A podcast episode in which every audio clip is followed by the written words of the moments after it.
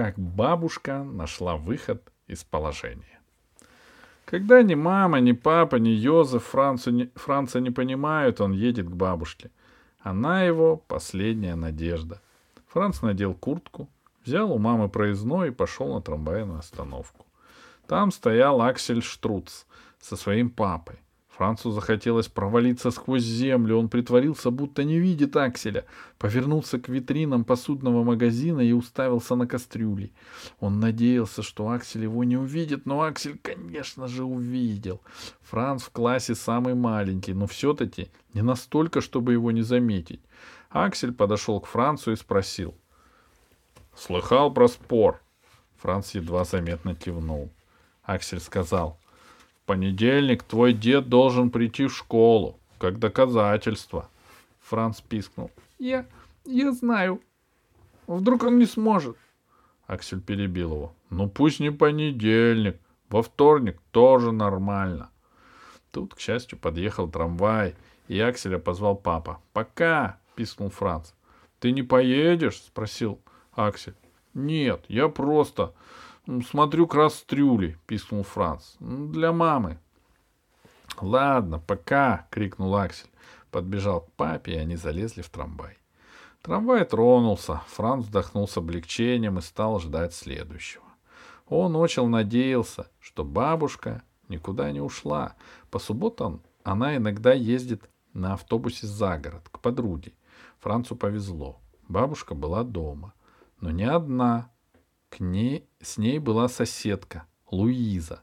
Франц не знал, что делать. Обсуждать свою проблему при Луизе он не хотел, но сказать, что ему нужно побыть с бабушкой наедине, Франц не решался. Поэтому он сел между бабушкой и Луизой на диван и тяжело вздохнул и подумал, пусть она поймет, что мне не весело, и что я хочу рассказать про это бабушке, и она мешает. Но Франц подумал неправильно.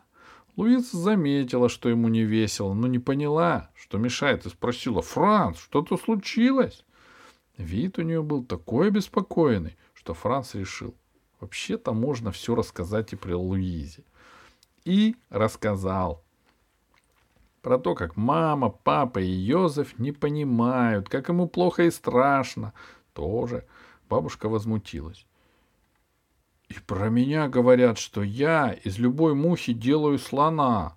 Но где муха, а где слон? Знаю только я сама, и никто мне не указ. Потом бабушка добавила. С твоей проблемой мы справимся.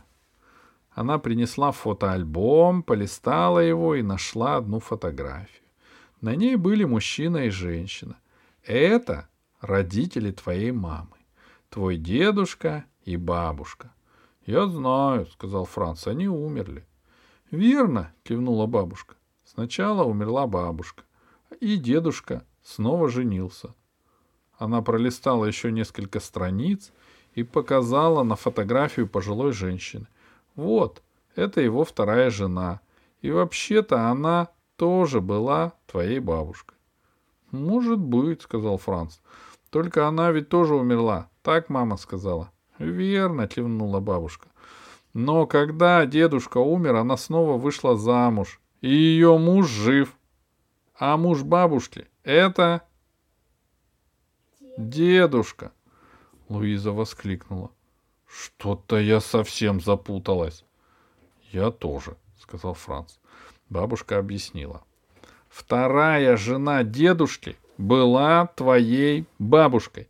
Поэтому ее второй муж твой дедушка. Так что дедушка у тебя есть. Франц спросил. А где же фото? У меня его нет, потому что у твоей мамы отсутствуют родственные чувства. А что такое родственные чувства? спросил Франц. Бабушка ответила. Это когда члены семьи время от времени встречаются, даже если друг друга не очень любят. А что, мама не любит этого дедушку? Когда у твоей мамы умер папа, она перестала видеться с его второй женой. Франц приуныл. Дедушка, с которым мы никогда не видимся, мне не поможет. — Почему же? — возразила бабушка. — Ведь тогда получится, что ты не соврал, и ребята выиграют спор. Но дедушка должен прийти в школу, сказал Франц, как доказательство.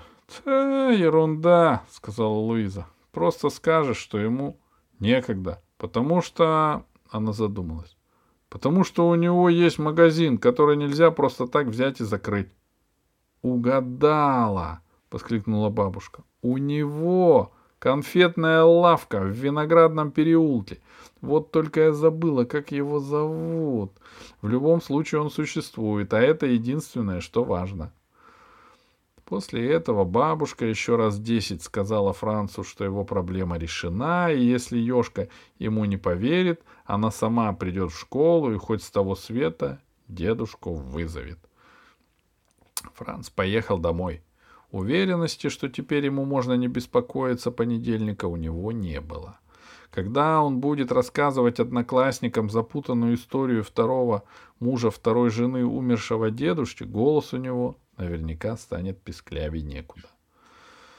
«Ладно», — сказал он себе, — «лучше уж такая история, чем никакой».